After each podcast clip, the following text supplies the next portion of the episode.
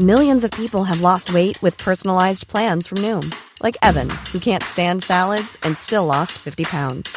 Salads, generally, for most people, are the easy button, right? For me, that wasn't an option. I never really was a salad guy. That's just not who I am. But Noom worked for me. Get your personalized plan today at Noom.com.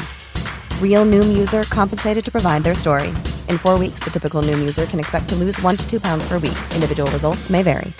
Everyone knows therapy is great for solving problems, but getting therapy has its own problems too, like finding the right therapist, fitting into their schedule, and of course, the cost. Well, BetterHelp can solve those problems. It's totally online and built around your schedule. It's surprisingly affordable too. Connect with a credentialed therapist by phone, video, or online chat, all from the comfort of your home. Visit betterhelp.com to learn more and save 10% on your first month. That's BetterHelp H E L P. I'm Sandra, and I'm just the professional your small business was looking for. But you didn't hire me because you didn't use LinkedIn jobs. LinkedIn has professionals you can't find anywhere else, including those who aren't actively looking for a new job but might be open to the perfect role, like me. In a given month, over 70% of LinkedIn users don't visit other leading job sites. So if you're not looking on LinkedIn, you'll miss out on great candidates like Sandra. Start hiring professionals like a professional. Post your free job on linkedin.com/people today. تاریخ روایت کارهای درست و اشتباه بشره که با مرورش شاید محکوم به تکرارش نباشیم. من محمد نازمی هستم میزبان شما در پادکست قاب تاریخ. عنوان این قسمت فرح دیبا، ناطق فرهنگ و خاموش سیاست.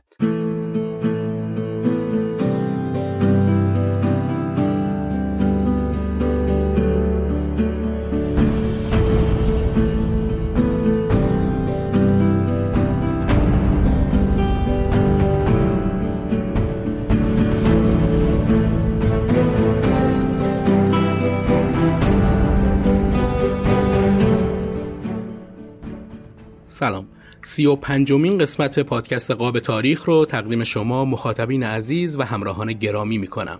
امیدوارم این سعی و تلاش من برای آشنایی مختصر با مردان و زنانی که در سرنوشت کشورمون تأثیر گذار بودن تونسته باشه نظر شما عزیزان رو جلب کنه. و حتما می‌دونم که این پادکست رو به دوستان و آشناهاتون هم معرفی می‌کنید که جمعمون هر روز بیشتر و بیشتر بشه. ممنون همه شما هستم که چه با شنیدن چه نظر دادن و لایک کردن چه با حمایت های مالی و چه دنبال کردن بقیه پادکست هامون کمک می‌کنید که مستمر و منظم به کاری که انجام میدیم ادامه بدیم و به قولی دست و پامون نلرزه. پادکست های کاردان، دایرکتور، دوچار، بی کتابی و دراما هم در حال تولید و انتشارن که با دنبال کردن کانال این پادکست ها تو اپلیکیشن های پادکست می‌تونید از انتشار قسمت های جدید با خبر بشید. لینک کانال Castbox تمام این پادکست ها تو توضیحات این قسمت گذاشته شده که دسترسی راحت تری بهشون داشته باشید. اما این قسمت اختصاص داره به مرور زندگی و فعالیت های خانم فرح دیبا معروف به فرح پهلوی همسر محمد رضا پهلوی که از 29 آذر 1338 تا 22 بهمن 1357 به شکل رسمی شهبانوی ایران بود.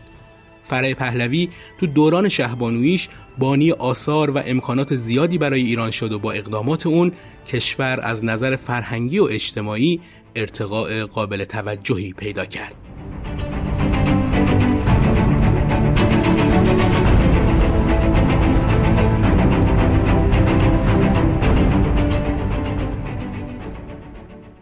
فرح دیبا سال 1317 و تو خانواده از طبقه متوسط به دنیا اومد. اون دختر فرید قطبی و سهراب دیبا بود. از طرف مادر که اصلیتی لاهیجانی داشت، تبارش به صوفی و دانشمند علوم دینی قطب الدین شریف لاهیجی می رسید. سهراب دیبا پدر فرح پهلوی فرزند مهدی خان آذری شعاع دوله برادرزاده علاءالملک و ماهتاج منور السلطنه دختر میرزا محمود علاءالملک تباتبایی دیبا از خانواده های سرشناس آذربایجان بود. سهراب دیبا تبریزی و از اهالی محلی ششگلان بود. فرح دلیل انتخاب نام خانوادگی دیبا رو مربوط به شغل اجدادش تو خرید و فروش پارچه های ابریشمی می‌دونه که به اونها دیبا چی می‌گفتن. پدر فرح تو دانشگاه نظامی سن پترزبورگ درس خوند و بعد از انقلاب اکتبر به فرانسه رفت و اونجا دیپلم گرفت و تحصیلاتش رو تو رشته حقوق ادامه داد.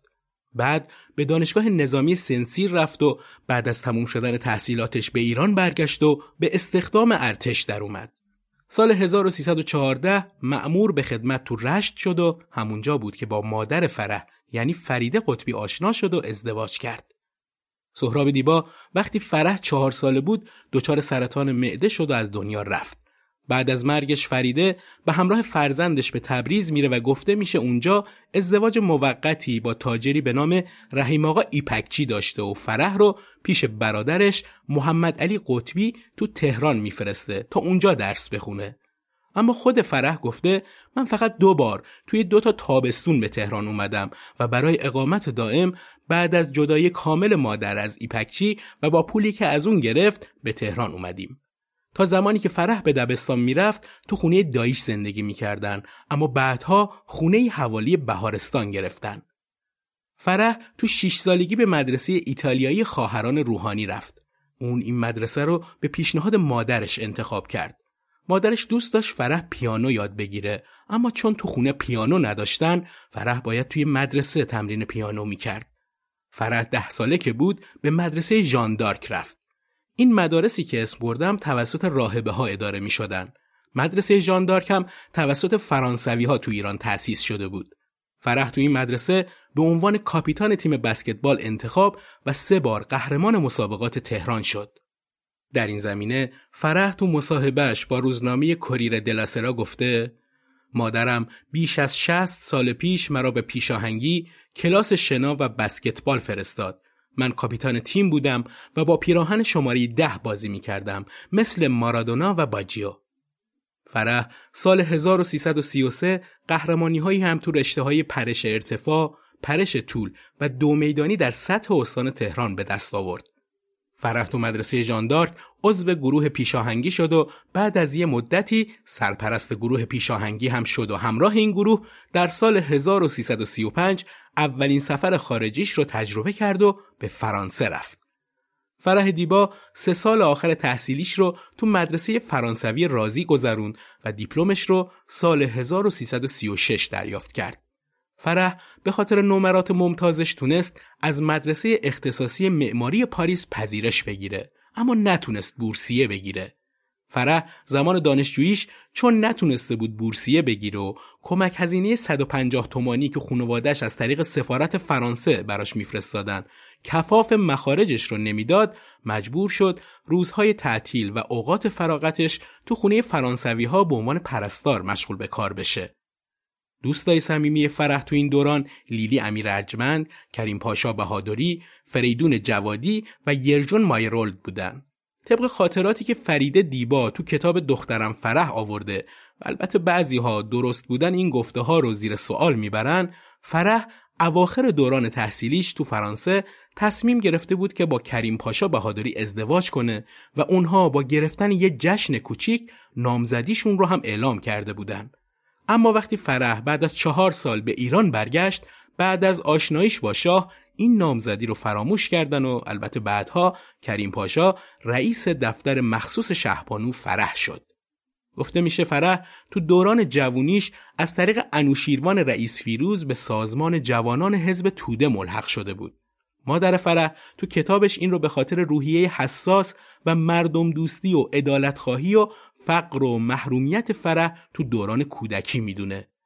احسان تبری هم حضور فرح تو راهپیمایی های حزب توده در فرانسه رو تایید کرده اما اینکه آیا فرح تو اون دوران چقدر گرایش های سوسیالیستی داشته هنوز محل مناقشه است.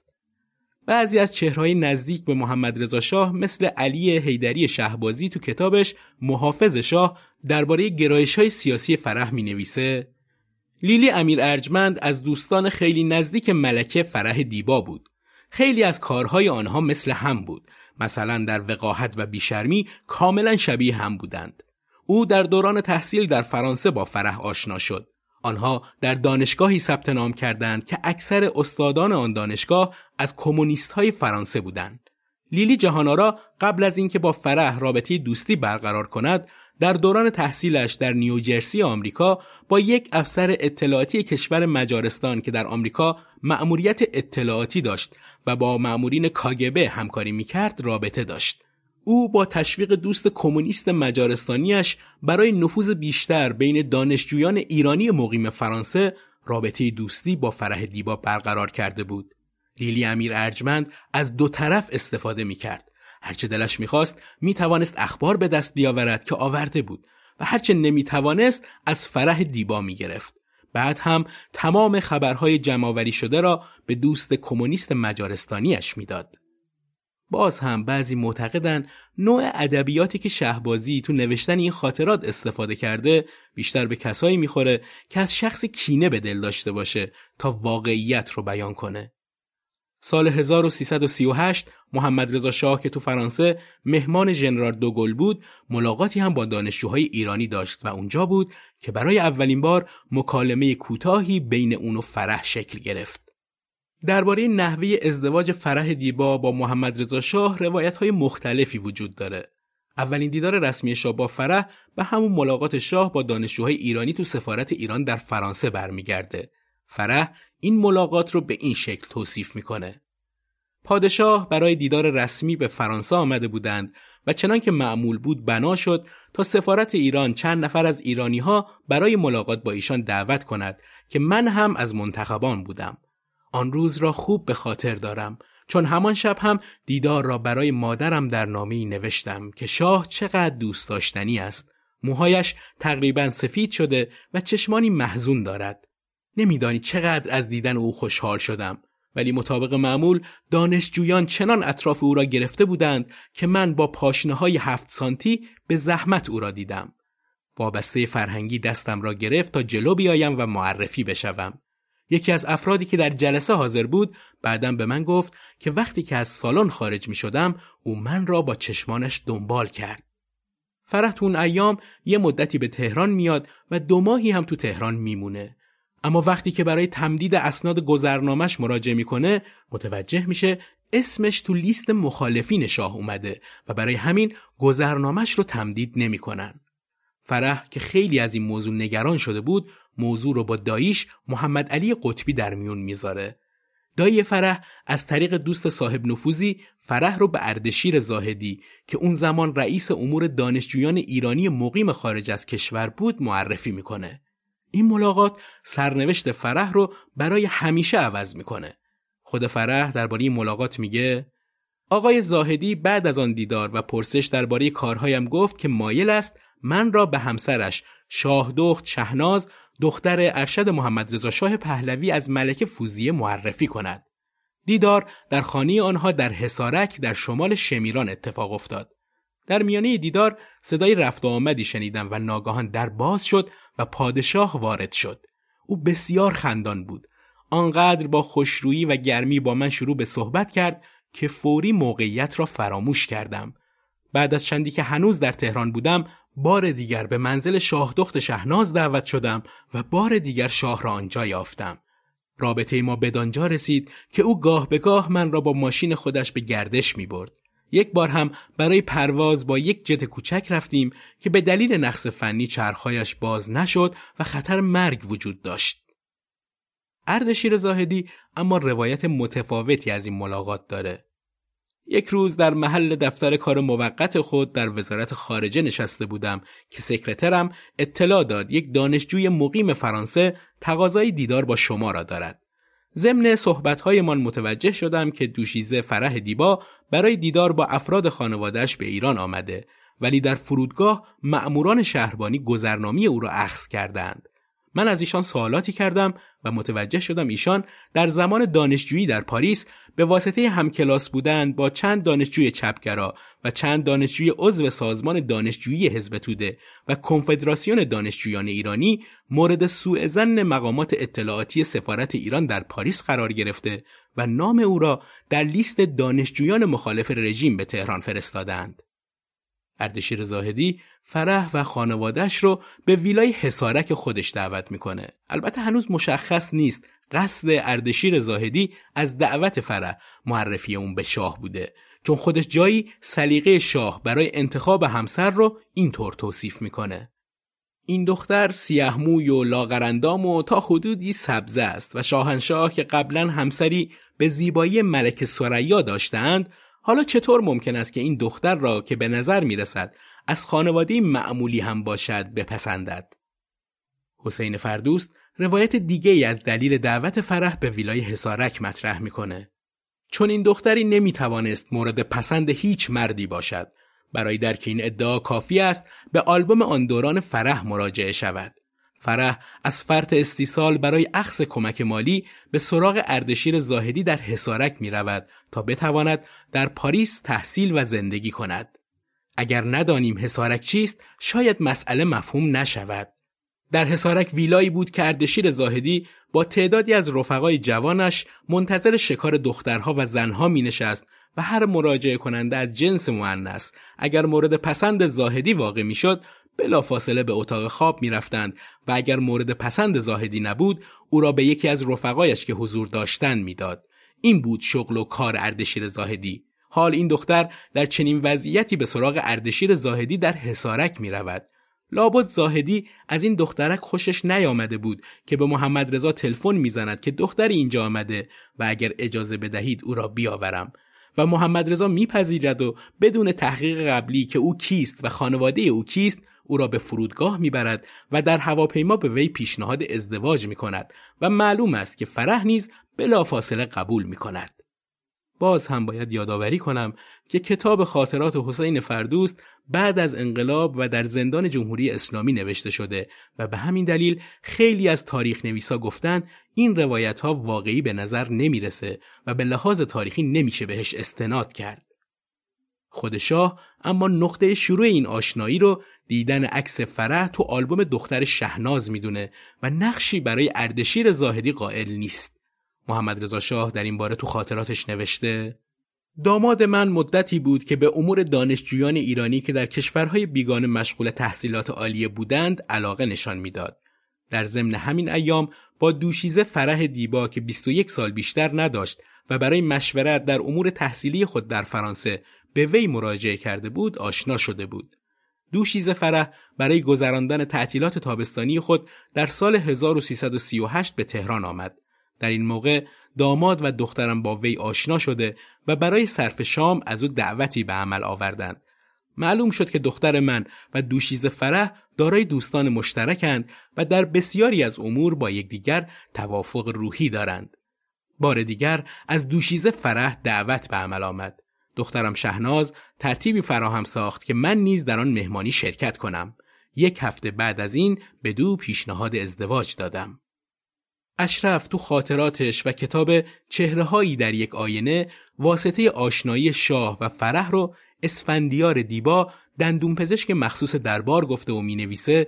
اسفندیار دیبا به اردشیر زاهدی میگه که خواهرزاده بسیار زیبا و دوست داشتنی داره که اسمش فرح هست و می‌تونه همسر خوبی برای شاه باشه. اما فرح و فرید دیبا و هیچ کدوم از کسایی که در مورد آشنایی شاه و فرح خاطراتشون رو گفتن اصلا اشاره به این دایی دندون پزشک مخصوص دربار نکردن. فرح اولین گفتگوش با محمد رضا شاه رو اینطور توصیف می‌کنه. اولین جمله ای که اعلی حضرت از من پرسیدند این بود که کجا تحصیل می‌کنید؟ با این جمله آشنایی ما آغاز شد و چند دقیقه چگونگی تحصیل در پاریس محور گفتگوهای ما را تشکیل داد. من تحت تأثیر مهربانی و برخورد محبت آمیز شاهنشاه حرفهایم را می‌زدم.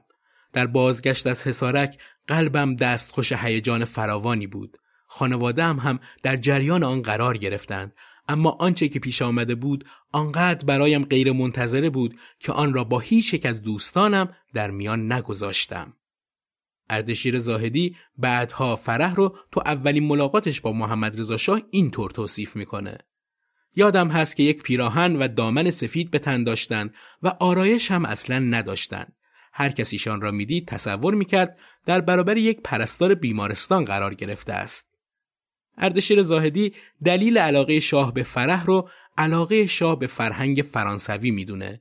از نظر اون شاه که قبل از رفتن به سوئیس تحت نظر یه پرستار فرانسوی به نام مادام ارفه رشد کرده بود و از اون دوران خاطرات خوبی داشت دلبسته فرح میشه و از اون خواستگاری می‌کنه اولین هدیه شاه به فرح یه ماشین شورلت کرایسلر بود که سویچ طلایی داشت.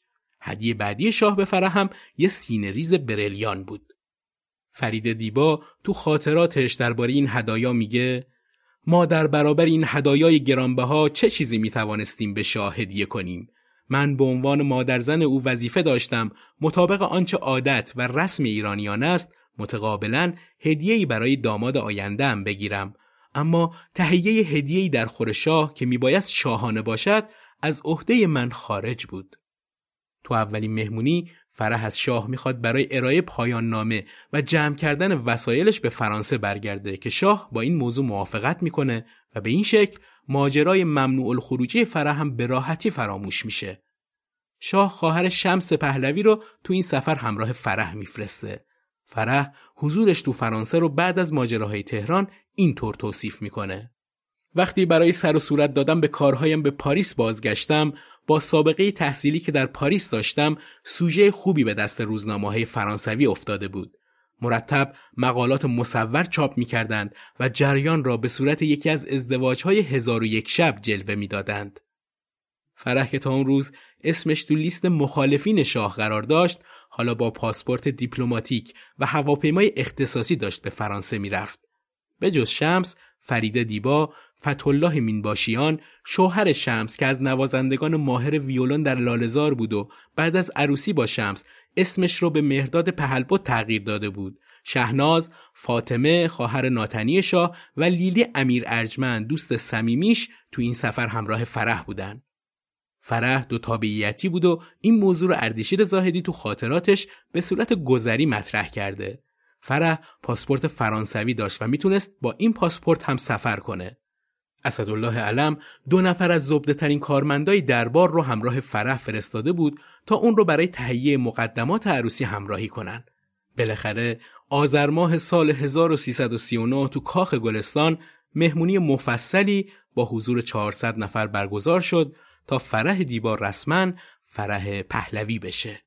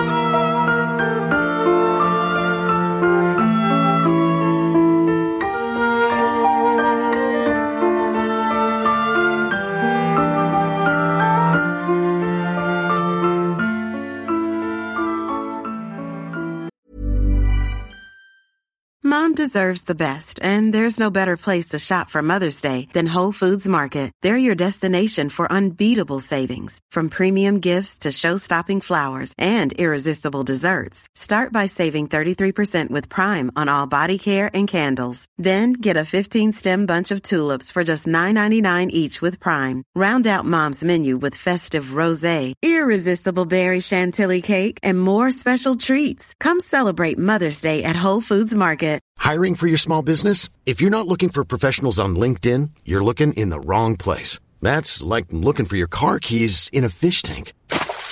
LinkedIn helps you hire professionals you can't find anywhere else, even those who aren't actively searching for a new job but might be open to the perfect role. In a given month, over 70% of LinkedIn users don't even visit other leading job sites. So start looking in the right place. With LinkedIn, you can hire professionals like a professional. Post your free job on linkedin.com slash people today.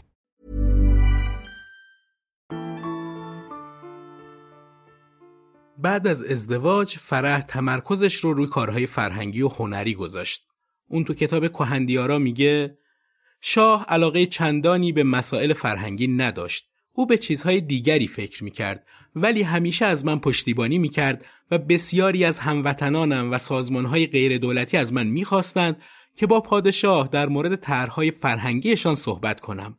در آن دو دهه ایران یک راه طولانی را پیمود. هنوز امروز نامه ها و ایمیل های فراوانی از هنرمندان زیرزمینی ایرانی دریافت می کنم. محمد رضا شاه پهلوی بعد از ازدواج با فرح امور فرهنگی و هنری، تأمین اجتماعی، آموزش و پرورش و بهداشت و درمان رو در اختیار فرح گذاشت و خودش درگیر امور سیاسی، نظامی و اقتصادی شد. فرح خیلی زود دفتر مخصوص فرح پهلوی رو با چهل تا کارمند تأسیس کرد. دفتری که چهار تا بخش داشت. آموزش و پرورش، بهداشت و درمان، رفاه اجتماعی و فرهنگ و هنر. فرح پهلوی به واسطه این دفتر و بنیاد پهلوی مراکز مختلفی تأسیس کرد که هر کدوم از اونها ردیف بودجه مخصوص به خودشون را داشتند. منابع مالی و مخارجی که تو این بنیاد وجود داشت از همون روزها تا الان زمین ساز بحث و جدل بین موافقا و مخالفین حکومت پهلویه طبیعیه که مخالفا وضعیت اقتصادی اون روزهای مردم رو برجسته می‌کنن و همچین مخارجی رو اصراف می‌دونن و حتی اتهام پولشویی و فسادهای مالی هم بهش می‌زنن اما موافقین با رد کردن اتهام ها صرف هر هزینه ای رو در راه فرهنگ و هنر نوعی بسترسازی می‌دونن برای اینکه کشور پیشرفت کنه و جزو جوامع پیشرفته جهان بشه. تو حوزه بهداشت و درمان جمعیت خیریه فرح پهلوی بنگاه حمایت مادران و نوزادان انجمن ملی حمایت کودکان کنگره پزشکی ایران جمعیت کمک به جزامیان بنیاد ایرانی بهداشت جهانی جمعیت حمایت آسیب دیدگان از سوختگی جمعیت ملی مبارزه با سرطان جمعیت طرفداران مرکز طبی کودکان شورای عالی بهداشت سازمان ملی انتقال خون ایران جمعیت بهزیستی ایران و انستیتو پاستور زیر مجموعه نهادهای تحت مدیریت فرح پهلوی قرار گرفتند. البته خیلی از این نهادها از دهه ها قبل تشکیل شده بودند اما اوج دوره شکوفایی اونها زمانی بود که با نفوذ فرح بودجه اونها زیاد شد و مستقیما زیر نظر دربار فعالیت کردند. فرح تو زمینه فرهنگ و هنر هم این مؤسسات را تأسیس کرد یا مدیریت اونها رو بر عهده گرفت.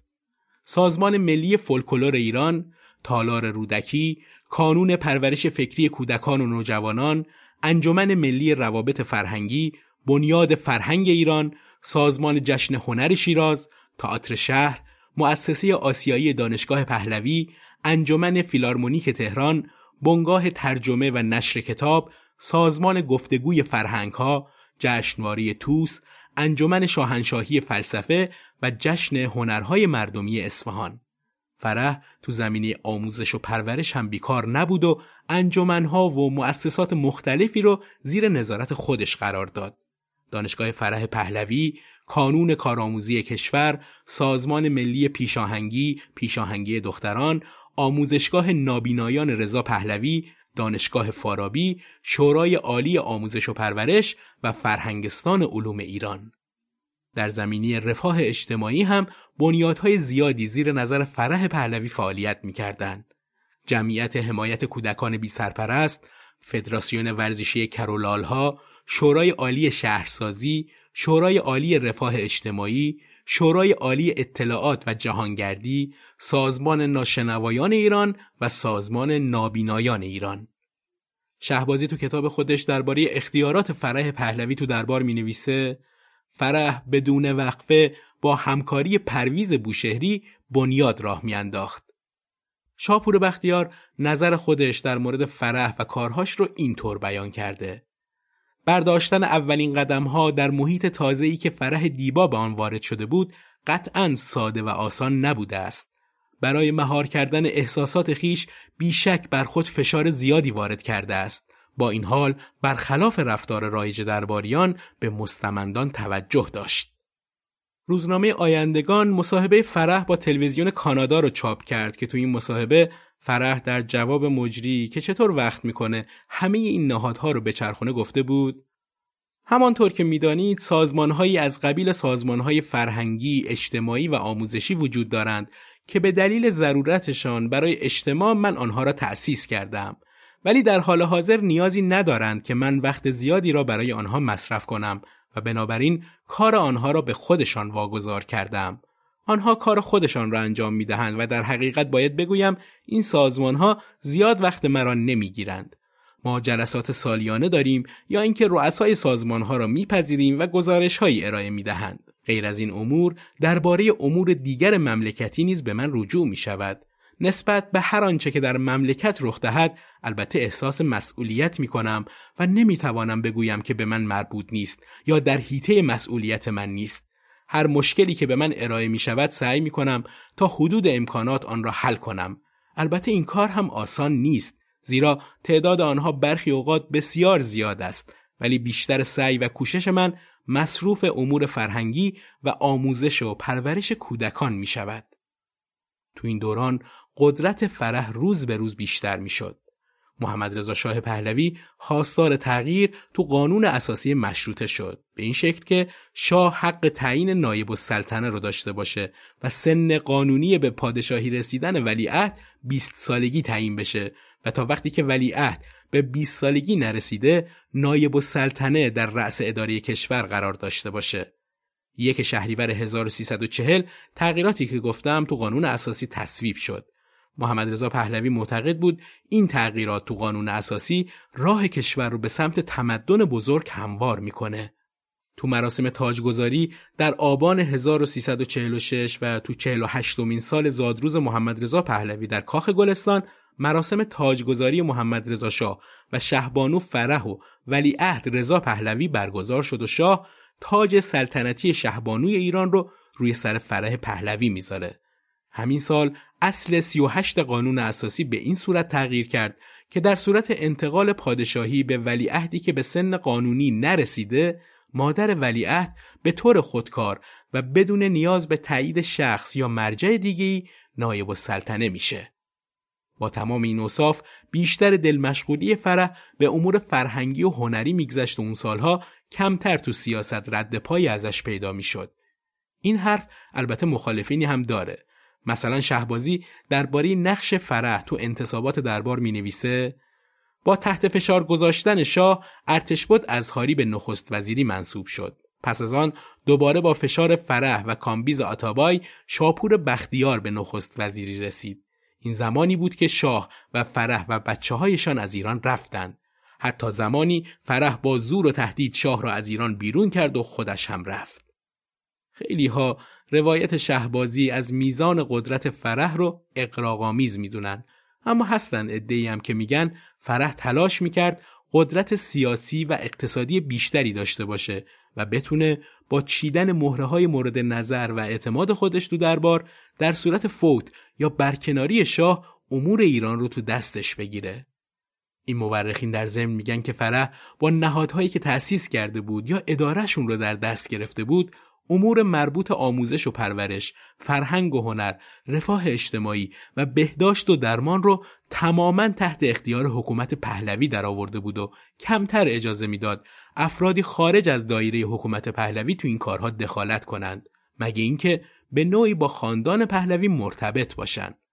اونا همینطور از نفوذ زیاد فرح برای تأثیر گذاشتن روی شاه میگن که خود فرح تو مصاحبهش با تلویزیون کانادا در سال 55 گفته نفوذ من آن را اینطور نامم ولی من فکر می کنم وقتی دو انسان برای مدت طولانی و زیاد با یکدیگر زندگی کنند نوعی تبادل یا فشار اسموزی احساسات بین آنها به وجود می آید بدون آنکه شناخته شود این کاملا عادی است. چون وقتی شما با یکدیگر حرف می‌زنید یا با یکدیگر تبادل نظر می کنید خاصیت برقراری تصاوی اسموزی عمل می کند. چیزهایی هست که من درباره آن با ایشان حرف می‌زنم و ایشان موافقت می کنند. ایشان کمک می کنند زیرا ایشان هستند که دستور می دهند یا از من حمایت می کنند که آن کار را انجام بدهم. گاهی اوقات ما مباحثه و گفتگو هم داریم در آن موقع ایشان مرا متقاعد می کند یا من ایشان را متقاعد می کنم یا گاهی ما با یکدیگر مباحثه می کنیم ولی به توافق نمی رسیم. آنگاه من آن موضوع را کنار می گذارم. فرح پهلوی خیلی خوب تونسته بود از فضایی که در اختیارش قرار گرفته بود برای کادرسازی و نهادسازی استفاده کنه. در حقیقت تا قبل از فرح زنان دربار سلطنت ایران فقط تلاش می‌کردن بتونن بعضی از نیروهای مورد اعتماد خودشون رو به هر ترتیبی که می‌تونن تو مسئولیت مختلف قرار بدن. با این حال فرح راه قبلی ها رو نرفت و به جای مهر چینی نهادسازی کرد و از طریق نهادهایی که سالهای بعد اثرگذار شده بودن قدرت خودش و دربار رو گسترش داد و اینجوری تأثیر گذار شد. یکی از رویدادهای مهم فرهنگی و هنری که قبل از انقلاب تو ایران برگزار شد جشن هنر شیراز بود. رویدادی که خیلی ها اون رو زمین ساز اتفاقات سیاسی سالهای بعدش می‌دونن. اینکه ایده برگزاری این جشن رو کی داده بود دو سه تا روایت وجود داره. یه روایت میگه ایده این طرح رو اول مهدی بوشهری همسر اشرف پهلوی داد. روایت دیگه هم هست که میگه ایده برگزاری این جشن از طرف فریده دیبا مادر فرح مطرح شد. خیلی ها البته اساسا ایده این طرح را متعلق به خود فرح پهلوی به خاطر دغدغه‌ای که نسبت به فرهنگ و هنر داشت می‌دونند. به هر حال فرح پهلوی اوائل زمستون سال 1346 با پسر داییش رضا قطبی درباره طرح جشن هنر گفتگو می‌کنه. فرح این طرح رو با شاه هم در میون می‌ذاره اما شاه علاقه به مشارکت در این کار چه ایده و چه اجراش رو نداشت و تصمیم درباره صفر تا صد ماجرا رو به عهده خود فرح گذاشت. با تلاش فرح شورای برگزاری این جشن تشکیل شد. از همون اول تصمیم گرفته بودن که این جشن نباید تو تهران برگزار بشه چون سیاست دولتی به طور کلی این بود که فعالیت ها رو تا جایی که می‌تونن به شهرستان ها منتقل کنن. با اینکه کاشان و اصفهان هم گزینه هایی برای برگزاری این جشن بودن اما در نهایت شیراز به عنوان شهر میزبان این جشن انتخاب شد. انتخابی که فرح هم از مدافعینش بود. از نظر اون شیراز هم به تخت جمشید نزدیک و هم شهر سعدی و حافظ بود. وجود دانشگاه پهلوی تو شیراز که دانشگاهی درجه یک هم محسوب می‌شد از دلایل دیگه این انتخاب بود. نکته جالب توجه هم این بود که وزارت فرهنگ و هنر اون زمان به صدارت مهرداد پهلبد خیلی با همچین رویدادهایی همدل نبود اما با این وجود خیلی از هنرمندها و چهرهای سرشناس ایرانی تو برنامه ریزی این جشن مشارکت مستقیم داشتند. جدا از خود رضا قطبی و فرخ قفاری، شهرزاد افشار، خجسته کیا، بیژن سفاری، قباد شیوا، ایرج گرگین، کریم امامی، هوشنگ ابتهاج، آربی آوانسیان، داریوش صفت، هرمز فرحت، فوزی مجد، داوود رشیدی، محمد باقر قفاری و خیلی اسامی شاخص دیگه از جمله کسایی بودند که تو سالهای برگزاری این جشن و تو سمتهای مختلف برای برگزاری این جشن مسئولیت مستقیم داشتن یا مشاوره می‌دادند. بودجه که برای برگزاری این جشن ها اختصاص داده شده بود رو خیلی ها دستمایه انتقاد از این جشن قرار دادن و هنوز هم دربارش حرف می‌زنند. فرخ قفاری که مدیریت هنری جشن رو بر عهده داشت بودجه برگزاری این جشن رو اصلا هنگفت نمی‌دونست و تاکید داشت بودجه سال اول این جشن 800 هزار تومن بود و سال آخر یعنی سال 1356 به 3 میلیون 100 هزار تومان رسید. اون در این مورد گفته این ارقام را وقتی بعدها به دستندرکاران جشنواره های جهانی گفتم هیچ کس باور نمی کرد. با همان بودجه اندک ولی جشن هنر به عنوان یک جشنواره ایرانی به جهانیان شناسانده شد و هنرمندانی چون ویلسون، بروک و بوژار بهترین برنامه هایشان را همانهایی می دانند که در همین جشنواره به روی صحنه رفته است. محستی افشار که از جمله هنرمندای ایرانی بود که تو این جشن حضور داشت تو مقاله‌ای با عنوان جشن هنر شیراز درباره میزان هزینه این جشن میگه برگزاری جشن هنر شیراز ابتدا با بودجه 100 هزار دلار فعالیت خود را آغاز کرد و هزینه آن در سال 1977 با 700 هزار دلار بود که بخش بزرگی از آن را رادیو و تلویزیون ملی ایران و بخش دیگری از آن را دولت می پرداخت. افشار البته از تحسین کننده های این جشن بود و تو همون مقاله می نویسه ده ها هزار نفر هر سال با تحسین و ستایش در این جشن شرکت می کردند و میلیون ها نفر فرصتی می یافتند تا در سراسر سال برنامه های ضبط شده آن را از تلویزیون ملی کشور تماشا کنند. افشار باور داره که جشن هنر شیراز جایگاه ایران را به نهایت قدرت خلاقیت و نوآوری ارتقا داد. علیرضا افخمی نویسنده کتاب زندگی و زمانی شاه هم تو این کتاب در مورد جشن هنر ضمن اشاره به انتقاد بعضی ها از هزینه زیادی این جشن اون رو انتقادی منطقی نمی‌دونه. به گفته اون بخشی از هزینه از راه فروش بلیت تأمین می‌شد و بخش دیگر رو هم سازمان رادیو تلویزیون پرداخت می‌کرد و البته در عوض برنامه های منتخب خودش تو این جشن رو ضبط می‌کرد و در سراسر سال تو رادیو تلویزیون پخش می‌کرد. ضمن اینکه به گفته افخمی قسمتی از هزینه هایی که برای جشن هنر می‌شد در واقع هزینه های فراتر از این جشن بودند و تو سالهای بعد کارکرد عمومیتر و گسترده تری پیدا می کرد. اون نوشته برای مثال جاهایی که در تخت جمشید و نقش رستم ساخته شد هنوز برای انواعی از های خصوصی و عمومی مورد استفاده قرار می گیرند. اما منتقدها و مخالفای جشن کیا بودن و چی می‌گفتن؟ بخشی از مخالفای این جشن فعالان چپگرا و اسلامگرا بودند. مخالفت اسلامگراها طبیعی و بدیهی بود. رویکرد منفی اسلامگراها نسبت به موسیقی و رقص خودش به اندازه کافی می‌تونست دلیل اصلی مخالفت اونها با جشن هنر شیراز رو مهیا کنه. بخش زیادی از این جشن پر بود از موسیقی و رقصهای ایرانی و ملل دیگه. این جشن کنار موسیقی و رقص تئاتر و فیلم هم داشت و کاملا روشن بود که اسلامگراها نتونن با اون چیزی که اونها تو فیلم و تئاتر به رهنگی و ابتزال بهش می‌گفتن کنار بیان. برگزاری نمایش خوک بچه آتش در جشن هنر سال 1356 هم به اندازه کافی بهانه به دست اسلامگراها داده بود که جشن هنر رو با چوب فساد و ترویج فحشا و بیبندوباری بزنند. البته این نمایش و برگزاری اون به خاطر نشون دادن عمل تجاوز جنسی همون زمان مورد انتقاد بعضی از رسانه ها و فعالای هنری و رسانی هم قرار گرفت اما سود اصلی رو این وسط اسلامگراها بردند. خمینی اون زمان که نجف بود توی سخنرانیش گفت شما نمی‌دانید که اخیرا چه فحشایی در ایران شروع شده است در شیراز عمل شده و در تهران می‌گویند بناست عمل شود و کسی حرف نمی‌زند. آقایان ایران حرف نمی‌زنند. من نمی‌دانم چرا حرف نمی‌زنند. این همه فحشا دارد می‌شود. در بین تمام مردم نشان دادند اعمال جنسی را و آقایان نفسشان در نیامد. هنوز که هنوزه جمهوری اسلامی برای تخریب جشن هنر شیراز به این نمایش اشاره می‌کنه. نمایشی سیاسی که توسط یک گروه مجارستانی اجرا شد و تو بخشی از اون عمل تجاوز جنسی انجام می‌شد. حرکتی که البته نمادین بود و اساساً درون مایه این نمایش اعتراضی به تجاوز شوروی به مجارستان در سال 1956 بود. این تئاتر تو آمریکا هم برگزار شده بود و اونجا جایزه هم برد اما فرخ غفاری تاکید می‌کنه که تو اجرای این نمایش در ایران هیچ صحنه اوریانی وجود نداشت و هیچ حرکت شهوت انگیزی صورت نگرفت.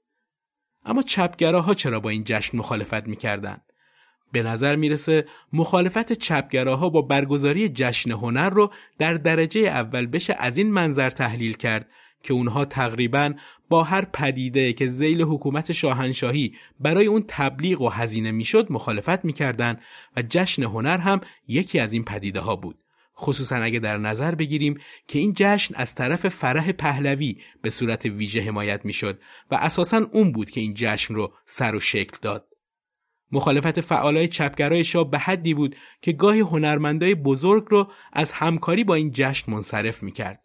به عنوان مثال میشه از یانیس زناکیس آهنگساز بزرگ یونانی فرانسوی اسپورت که با وجود همکاری ده ساله با جشن هنر تحت فشار تبلیغاتی علیه شاه که نتیجه تلاش کنفدراسیون دانشجویان ایرانی بود مجبور شد که سال 1355 به برگزار کننده های این جشن اعلام کنه که علا رقم علاقش به این جشن به دلیل سیاست های سرکوبگرانه شاه و دولتش علیه جوانان ایرانی دیگه حاضر نیست تو این جشنواره حضور پیدا کنه. با این وجود اون از همسرش خواست که به نمایندگی از اون به مدیران این جشن تلفن کنه و به اونها اطمینان بده که دلش با اونهاست. سعید سلطانپور یکی از فعالان چپگرا که بعد از انقلاب 57 توسط جمهوری اسلامی تو شب عروسیش اعدام شد از جمله هنرمندای چپگرایی بود که با غلظت و شدتی تمام با جشن هنر شیراز مخالفت می‌کرد و اون رو نمایش شبه مدرنیستی حکومت شاه و تجلی خودپرستانی هنر فئودال بورژوازی معرفی می‌کرد.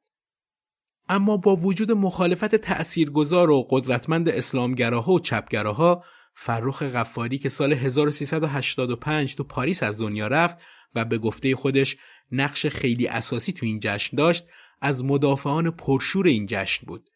به گفته اون به واسطه این جشن جامعه ایران با موسیقی و نمایش مدرن غرب آشنا شد و از اون طرف غربی ها هم با موسیقی سنتی و هنرهای نمایشی ایرانی آشنا شدند. فرخ قفاری سال 1367 تو مصاحبه درباره جشن هنر شیراز و در دفاع از اون به این نکته اشاره می‌کنه که در حین برگزاری این جشن بود که دو عقده حقارت و برتری ایرانی ها ریخته شد. اون تو توضیح بیشتر گفته فایده ای داشت. دو تا عقده ایرانی یکیش حقارت و اون یکی دیگه برتریش به کلی رفت شد. یکی اینکه می‌گفتن ما جرأت نداریم کارهای خودمون رو که توی شهرستانهای ایران ارائه میدیم مثلا از نظر موسیقی ارائه بدیم اصلا این کارها کوچیکه بده این عقده حقارت ریخته شد وقتی دیدن از نپال یه گروه اومد یا از ژرف آفریقا یه گروه اومد اینها هم فهمیدن نه ما هم یه چیزایی داریم. یه عقده برتری هم بود که ما خیال می‌کردیم بهترین رقصهای محلی رو در اختیار داریم. وقتی سی چهل تا رقص متنوع فوقالعاده هندی اومدن ما فهمیدیم که چطوری باید قضاوت کرد.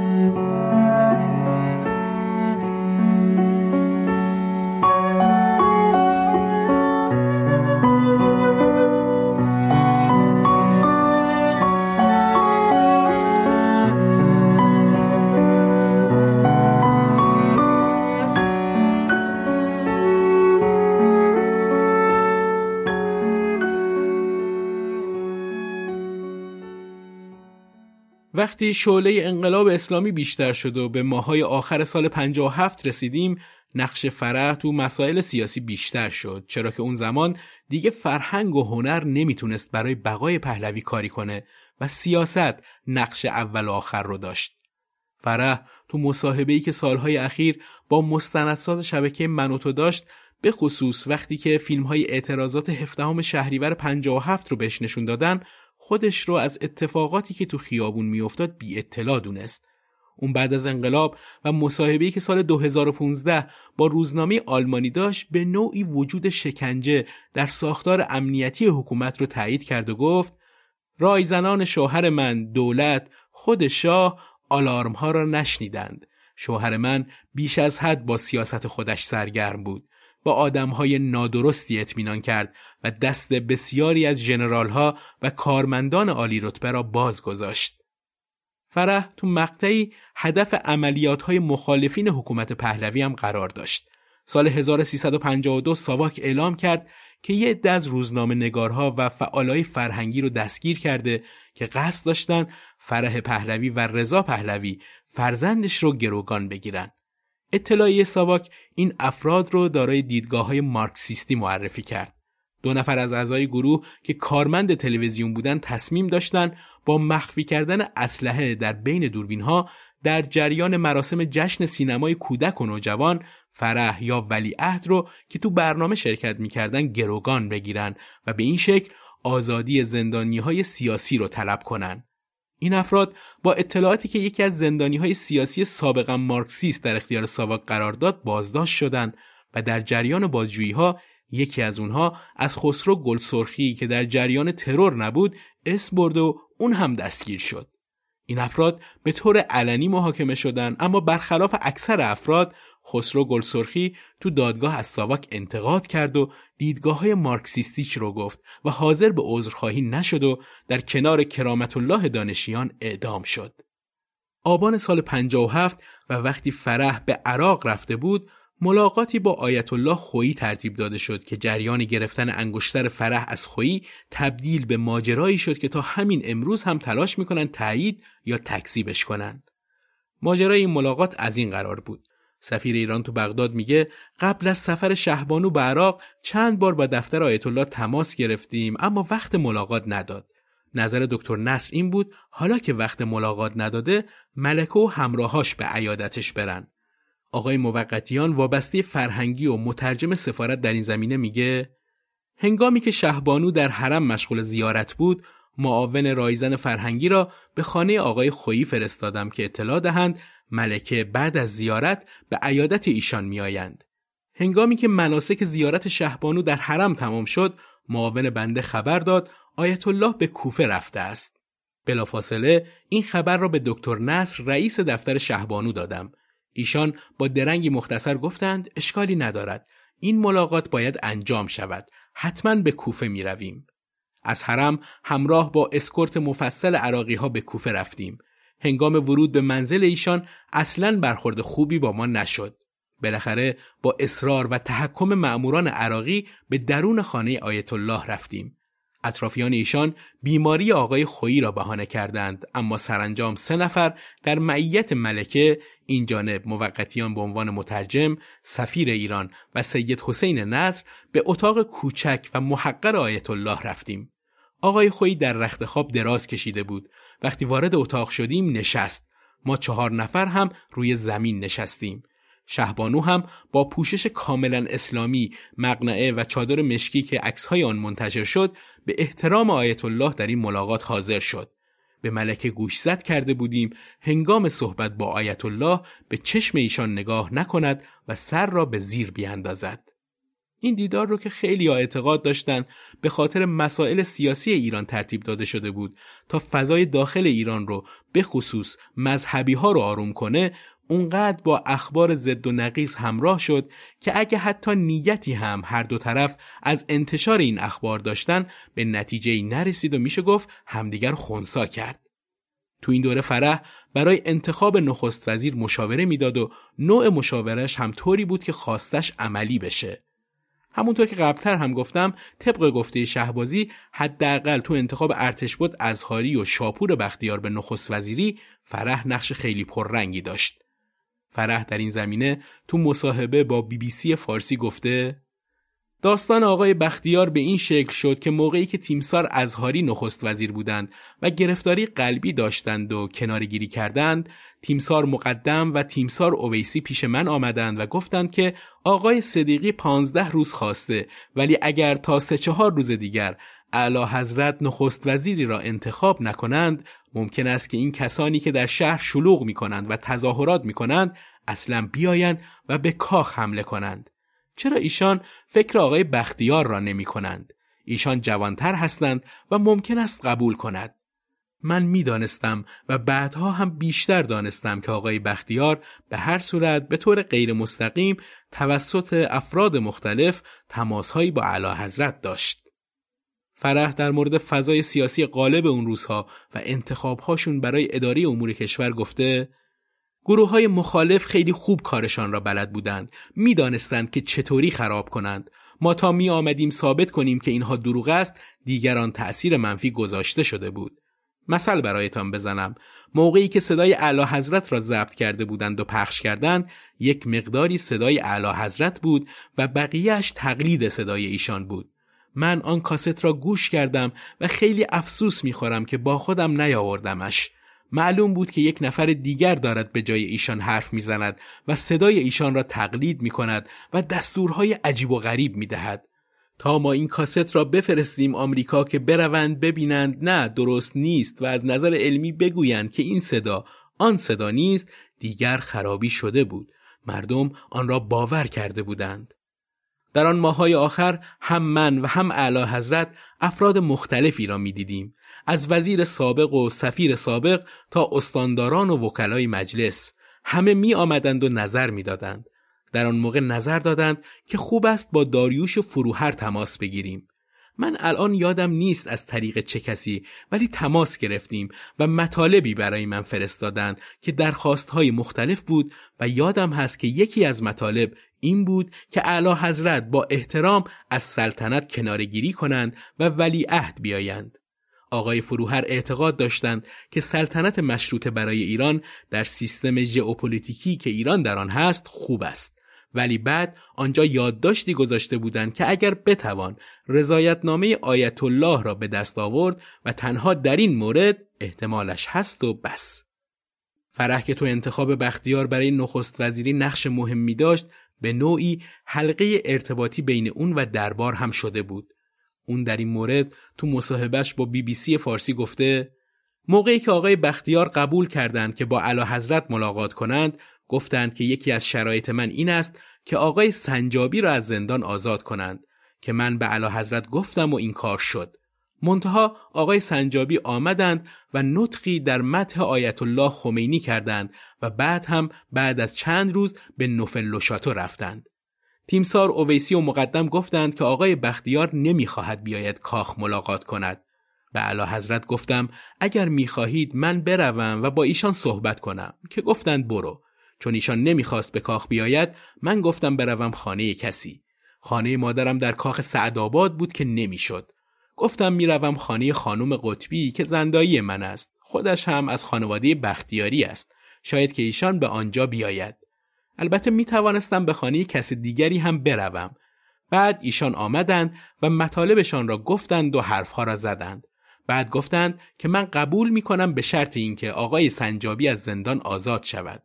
من آن موقع آقای بختیار را دیدم و یک دفعه دیگر که با ایشان صحبت کردم دو تا از وزیران به من تلفن کردند چون پاسپورت می‌خواستند که بیرون بروند و از من خواستند که با آقای بختیار تلفن کنم که با آنها پاسپورت بدهند. یکی آقای هوشنگ نهاوندی بود یکی هم وزیر دیگری که پاسپورت بگیرند برای من خیلی مشکل بود که اولین چیزی که پای تلفن با آقای نخست وزیر جدید که نه من او را می شناختم نه او مرا بگویم یک تقاضای خصوصی باشد ولی با وجود این تلفن کردم و ایشان گفتند که اگر همه طرفداران بروند دیگر کسی نمیماند. به هر حال و با اتفاقاتی که افتاد غیر از طرفدارانی که بختیار می‌گفت خود شاه و فرح هم مسلحت رو در این دیدن که از ایران خارج بشن. البته فرح در این زمینه گفته که بختیار موافق این حرکت بود و فقط صدیقی که نخست وزیری هم بهش پیشنهاد شده بود و بعضی از فرمانده های ارتش مثل قرباقی و چند نفر دیگه خیلی جدی مخالف خروج اونها از ایران بودن. بعضی ها اعتقاد دارن فرح شرایط رو جوری پیش برد که شاه به فکر خروج از ایران بیفته به خصوص که تو نطق شاه معروف به من صدای انقلاب شما را شنیدم نقش داشت و خیلی ها اون سخنرانی شاه رو شروع تقویت نیروهای مخالف و انرژی گرفتنشون می‌دونن. این دسته ادعا می‌کنن فرح می‌خواست با خروج شاه از ایران خودش امور اداره کشور رو به دست بگیره چون نائب السلطنه بود و اگه شاه می‌رفت اداره کشور رو اون به عهده می‌گرفت. اما جایی حرکتی و گفته‌ای که شاهد این ادعا باشه وجود نداره و هم شاه و هم فرح با پیشنهاد و شرطی که بختیار برای قبول کردن پست نخست وزیری داشت تصمیم گرفتن ایران رو ترک کنند. فرح به همراه همسرش محمد رضا شاه 26 دیماه سال 57 از ایران خارج شد و مسائل طوری پیش رفت که دیگه هیچ وقت نتونست به ایران برگرده. درباره خروج جواهرات سلطنتی ادعاهای زیادی از سمت دو طرف وجود داره. فرح معتقده که تمام داراییش در ایران را همونجا گذاشته و با خودش چیزی نبرده و از اون طرف مخالفین پهلوی معتقدند که تعداد چمدانهای پر از جواهر و پول و لباسی که فرح با خودش از کشور خارج کرده بیشتر از 20 تا چمدون بوده. فرح تا زمانی که شاه زنده بود و به خاطر بیماری وضعیت جسمی خوبی نداشت کنارش بود و بعد از فوت شاه به زندگیش تو فرانسه و آمریکا ادامه داد. در این بین طبق اسناد و خاطراتی که از داخل و خارج ایران مطرح شده حکومت انقلابی ایران نقشه هایی برای ترور فرح هم داشت. سید هادی خسروشاهی کسی است که در این مورد خاطره ای رو نقل کرده. اون تو همایش نقد و واکاوی آثار مرتبط با زندگی نامه امام خمینی گفت من در سالهای نخست انقلاب به دلیل فعالیتی که در مصر و سایر بلاد عربی داشتم شناخته تر بودم. لذا قبل از سفری که برای شرکت در کنفرانس اندیشه اسلامی داشتم برای همراهی با چند تن از دوستان به الجزایر رفته بودم که یکی از بچه های جهادی که اسم مستعارش ابو علا بود پیش من آمد و فتوا خواست تا فرح پهلوی را ترور کند و گفت که فرح و اولادش شبهای جمعه به سر قبر شاه در مسجد رفاعی مصر می روند و چون پلیس جلوی درب ایستاده ما نمی توانیم داخل شویم اما می توانیم هنگام عبور از آنجا نارنجکی به داخل مسجد بیاندازیم که به موجبش هم فرح و هم اولادش کشته شوند. وقتی گفتم که اهل دادن فتوا نیستم از من خواست از آقای خلخالی یک فتوا بگیرم. در آنجا گفتم متاسفانه من اصلا آقای خلخالی را قبول ندارم ولی اگر ایران رفتم از خود امام می‌پرسم و به شما خبر می‌دهم. این ماجرا گذشت تا اینکه من وقتی برای مرخصی به ایران آمده بودم خدمت امام رسیدم و این موضوع را از ایشان سوال کردم. امام فرمودند برای چه می‌خواهند این کار را کنند؟ گفتم می‌گویند او تحریک کننده رژیم در زمان شاه بوده. امام گفتند نه آن زن چه اختیاری داشته؟ و بعد هم اضافه فرمودند اگر شما آن زن را مفسده می‌دانید تقصیر بچه ها چیست ایشان صریحا نه کردند و گفتند این کار را نکنید من وقتی به ایتالیا برگشتم در تلفنی رمزی به دکتر ابو گفتم که این کار صحیح نیست. روزگاری گذشت تا اینکه آقای دعایی به ایتالیا آمده بود تا در یکی از مجالس بین المللی شرکت کند و شبی را مهمان ما بود. زمانی که من این ماجرا را برای ایشان نقل کردم ایشان گفت این موضوع را جایی نقل نکنید چرا که به صلاح و مسلحت نیست. به ایشان گفتم از آنجا که زودتر از من به ایران می روید اگر شکی دارید خودتان از بیت امام سوال کنید و اگر هم شکی ندارید که نقل آن اشکالی ندارد بعد از مدتی که من دوباره به ایران برگشتم و به خدمت امام رسیدم تا گزارشی کوتاه از حوزه ها به ایشان ارائه دهم اشاره ای هم به فعالیت های جمعی و فرهنگی خودمان در لندن کردم که آن زمان سه مجله منتشر می کردیم. در آن جلسه آیت الله شبری زنجانی نیز به همراه پسرشان آمده بودند و جلسه مشترک بود. به امام عرض کردم که حضرت عالی در پاسخ سوال من فرمودید که این کار را نکنند این زن و بچه چه تقصیری دارند امام فرمودند من این زن را هم نگفتم بلکه گفتم اگر او را مفسده می‌دانید بچه ها چه تقصیری دارند من هم به ایشان گفتم که آقای دعایی گفته که این موضوع را جایی نقل نکنم. حالا حضرت عالی اجازه می دهید من جایی نقل کنم یا بنویسم؟ امام فرمودند هم نقل کنید و هم بنویسید. ما مسلحت گرایی سیاسی نداریم حکم اسلام است. فرح بعد از انقلاب دو تا کتاب خاطرات به نامهای کهندیارا و خاطرات فرح پهلوی رو منتشر کرد که البته منتقدها و حامیان زیادی داره. حامیاش با استناد به دوتا کتاب از خدماتش گفتن و منتقداش گفتن کتاب روایتی یک طرفه از تاریخ ایران و عملکرد پهلوی داره. به هر شکل فرح پهلوی زنیه که تأثیر زیادی روی ایران گذاشته. نهادهایی که اون تأسیس یا مدیریت می‌کرد عمدتا تو تاریخ ایران جریان ساز بودن. چه منتقدان اون خوششون بیاد یا نه علاقه اون به فرهنگ و هنر دستاوردهای ارزشمندی برای ایران داشت و بخشی از آثار اصل نقاشی هنرمندای جهان که هنوز تو ایرانه به خاطر عمل کرده فرحه.